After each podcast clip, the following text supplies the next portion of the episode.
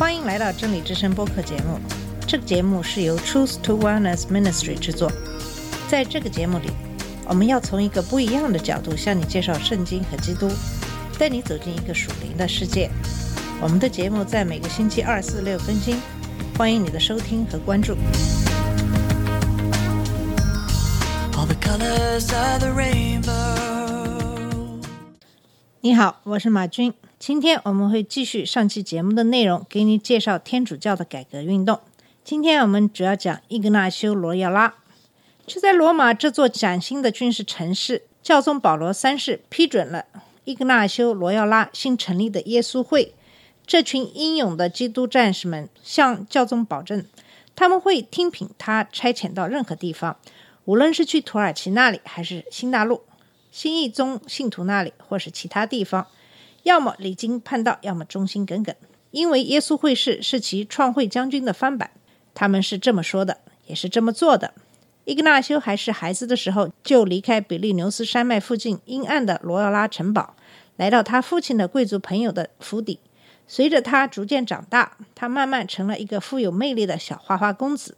白天沉溺于军事游戏或阅读流行的骑士浪漫故事，晚上则与当地的女孩一同参与不太高雅的冒险活动，但那都是发生在伊格纳修在曼瑞莎与神相遇之前。罗亚拉从他的属灵挣扎中解脱出来后，确信人的意志受到奴役，人不能自救，神而且只有神必须拯救他。罗亚拉摆脱这种挣扎之后，相信神和撒旦对人类来说都外在于人，人有权利在他们中间选择。人经过训练，使用其有限的想象力，就能够强化自己的意志，选择神及其道路。例如，罗亚拉灵性操练中的一项，就是要使地狱的可怕显得真实。想象一下那些反对我们主基督和圣徒们的尖叫、呻吟和亵渎的吼叫声，听听这些声音。想象一下硫磺燃烧的味道和腐烂污秽的恶臭，闻闻这样的气味。想象一下苦涩的眼泪。愁苦和日渐不安的良心，尝尝这样的滋味。想象一下那些灼热的火焰永不熄灭，燃烧着灵魂，感受这样的滋味吧。当然，同样的方法可以用来描绘基督降生或天国的荣耀。通过适当的训练，想象力能够加强人的意志，教导他配合神的恩典。对伊格纳修个人来说，顺服神的意志意味着接受更多的教育。他就读于巴塞罗那的一所学校，和一群年龄比他小一半的男孩坐在一起学习拉丁文，然后又到阿尔卡拉大学投入到各种课程当中，昏天黑地的学了一年。他得出一个结论，那就是必须学以致用。这个想法最终发展成耶稣会这个著名的研究计划。该计划按量分配繁重但可行的大量的古典文学、人文科学和科学等方面的研究工作。伊格纳修成了一位热心的传教士，他不止一次被宗教裁判所囚禁，调查他的生活、教导和神学思想。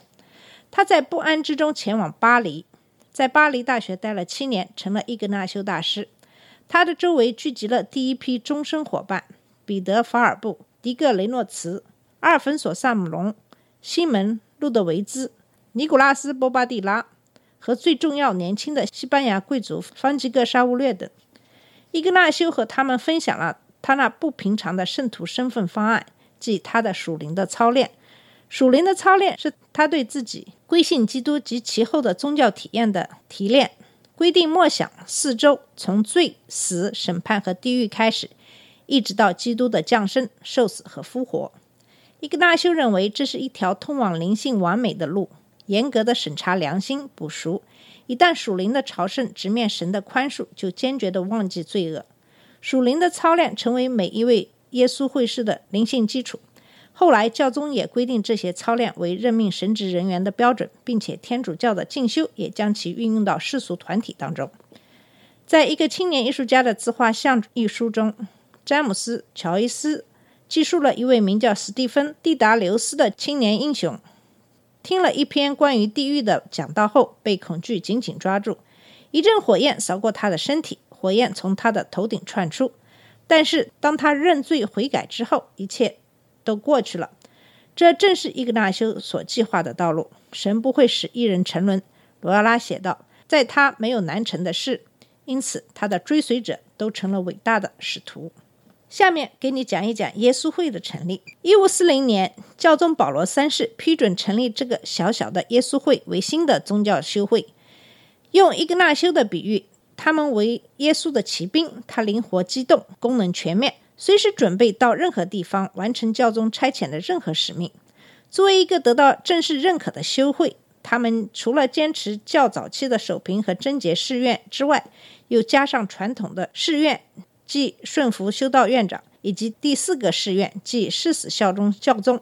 他们将指挥权交给任职终身的总会长，而伊格纳修是他们选举的第一任总会长。该修会的目标很简单：恢复罗马天主教会三百年前在英诺森三世治下所具有的双重地位，即属灵权力和世俗影响力。因为伊格纳修坚定地相信，永活的基督只居于。制度化的教会之中，由此一切事物都从属于罗马教会。也许耶稣会最吸引人的特点，就是他们敢于冒险尝试，积极的生活在这个世界上，而不与世界同流合污。罗亚拉希望他们成为所有人的一切，他们几乎取得了成功。他们的努力招来了不同的反应。维护他们的人要授予他们天国中最高的职位，而批评他们的人则要将他们驱逐到。地狱最底层。约翰·亚当斯一八一六年在致托马斯·杰弗逊的信中说道：“如果有哪一个盛会的人应该在世上和地狱里都受到永恒毁灭的话，那一定是罗亚拉的同道。不管耶稣会走到哪里，他们从一开始就与众不同。在罗亚拉的热心领导之下，第一代会士以最快的速度投入新任务，使不幸的人归信，使欧洲的新教徒重新归信。”法兰西斯·沙乌略从印度到东南亚，又到日本，这是一个从未听到过基督福音的地区。耶稣会比其他修会更有力地阻止，有时甚至逆转了在法国、低地国家和中欧的新教狂潮。一五五六年，伊格纳修去世时，其修会已有将近一千名精兵强将了，并将其门徒派遣到四个大洲。在第一代会士所接受的任务中，最具决定性意义的，要数耶稣会被指派参加特兰托公会议。只有由教宗三位使节领导的三十一位公会议神父出席了这次会议的开幕仪式。没有人会料到，这个简朴的开场会成为从尼西亚公会议三百二十五年和凡尔会议即一九六二年到一九六五年之间最重要的一次会议。在耶稣会的影响下。特兰托公会议发展成反宗教改革运动中强有力的武器。两位温和、有智慧、有影响的成员迪格·雷诺茨和阿尔冯索·塞姆隆，将议程逐渐引向罗耀拉追随者们所持有的正确的教会态度。在此公会议上，神父们开了三次主要大会，时间分别是1545年到1547年、1551年到1552年、1562年到1563年。在三次分会议期间，意大利代表的力量最强大，但其他地区代表名额明显不足，其中法国最突出。与其他公会议相比，特兰托公会议与会人数一直不多。在第二次系列会议期间，有一大批新教徒出席会议，但这没有产生任何结果。这次公会议至始至终都反映了罗马全新的战斗姿态。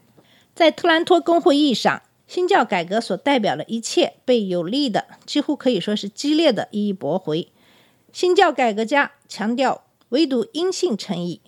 公会议拒绝了一个潜在的妥协，认为称义是两个原因的结果：一种是在门徒之外的义，但在神的眼中被添加到我们的账户中；以及第二种是一种内在的注入到门徒中的义。新教徒的外在的义是神在计算他眼中的正确的事。对天主教徒来说，内在的义是神在他们一生中在门徒身上赋予义的过程。特兰托公会议强调将称义与成为义的过程联系起来，把称义的概念留给新教来解释。路德、加尔文、格列伯尔强调唯独靠着恩典得救。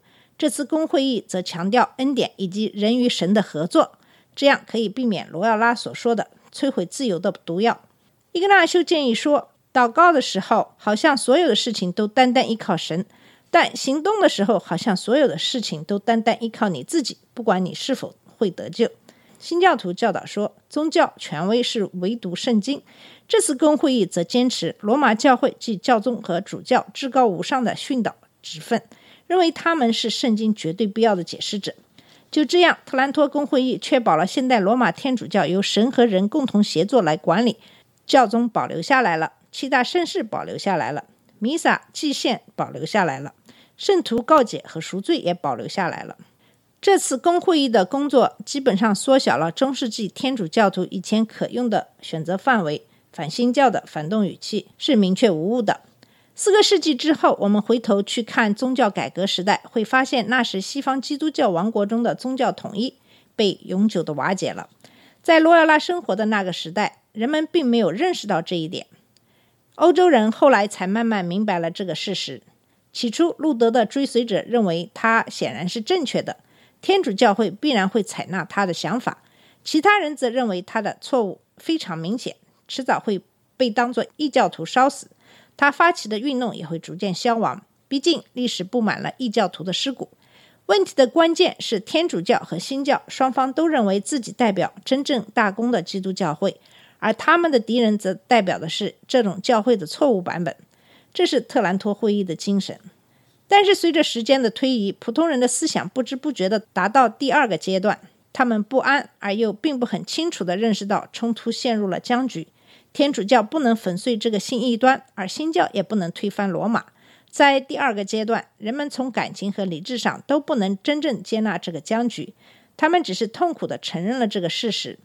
绝大多数人仍然坚信宗教真理是可以确认的，一边是真理，另一边就是错谬。错谬不仅意味着个人诅咒，也意味着传染他人、毁灭社会。人们采用宗教裁判所。内战和迫害的形式来抵挡这些可怕的罪恶。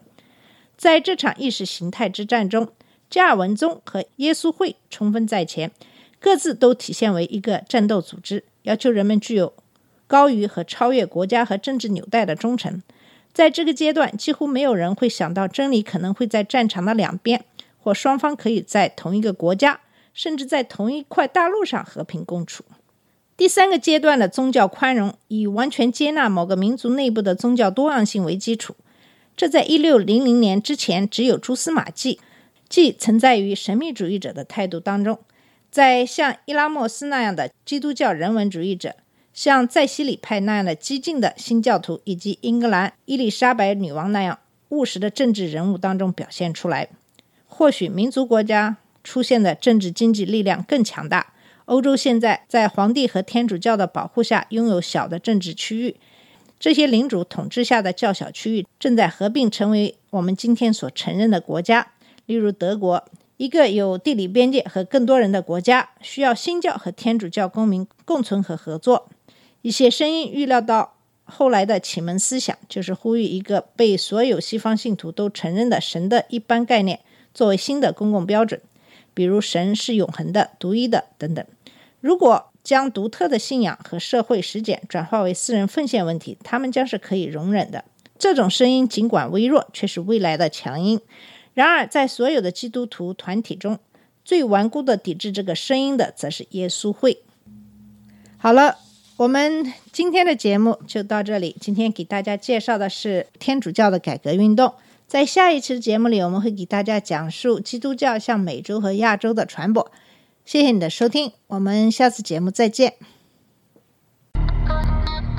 这里是真理之声播客节目，真理之声是 Truth to Wellness Ministry 旗下的一个节目，由 Truth to Wellness Ministry 制作和播出。如果你有什么想跟我们分享，请给我们发电子邮件，我们的邮箱地址是 truth to wellness at gmail dot com。你也可以直接去我们的网站 www dot truth to wellness dot com 浏览更多的信息。下次节目再见。